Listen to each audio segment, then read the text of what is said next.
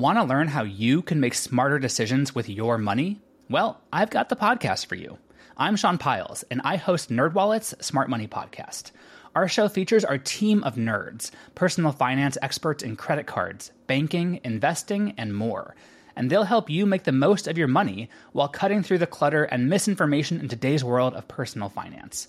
You'll get clarity on strategies to help you build your wealth, invest wisely, shop for financial products, and plan for major life events. Listen to NerdWallet's Smart Money Podcast wherever you get your podcasts. Hello, and welcome to This Day in History. Here's what happened on August 24th.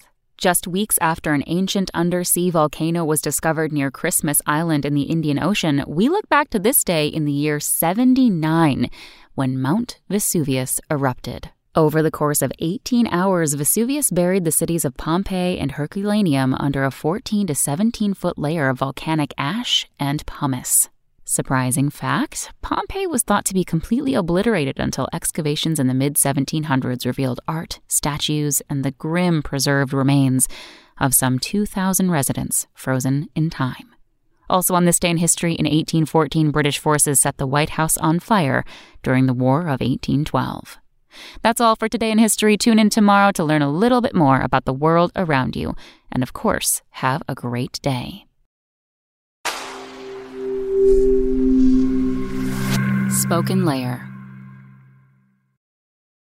Want to learn how you can make smarter decisions with your money? Well, I've got the podcast for you. I'm Sean Pyles, and I host NerdWallet's Smart Money Podcast.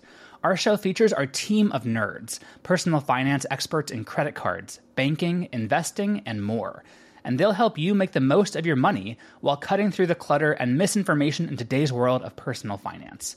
You'll get clarity on strategies to help you build your wealth, invest wisely, shop for financial products, and plan for major life events. Listen to NerdWallet's Smart Money Podcast wherever you get your podcasts.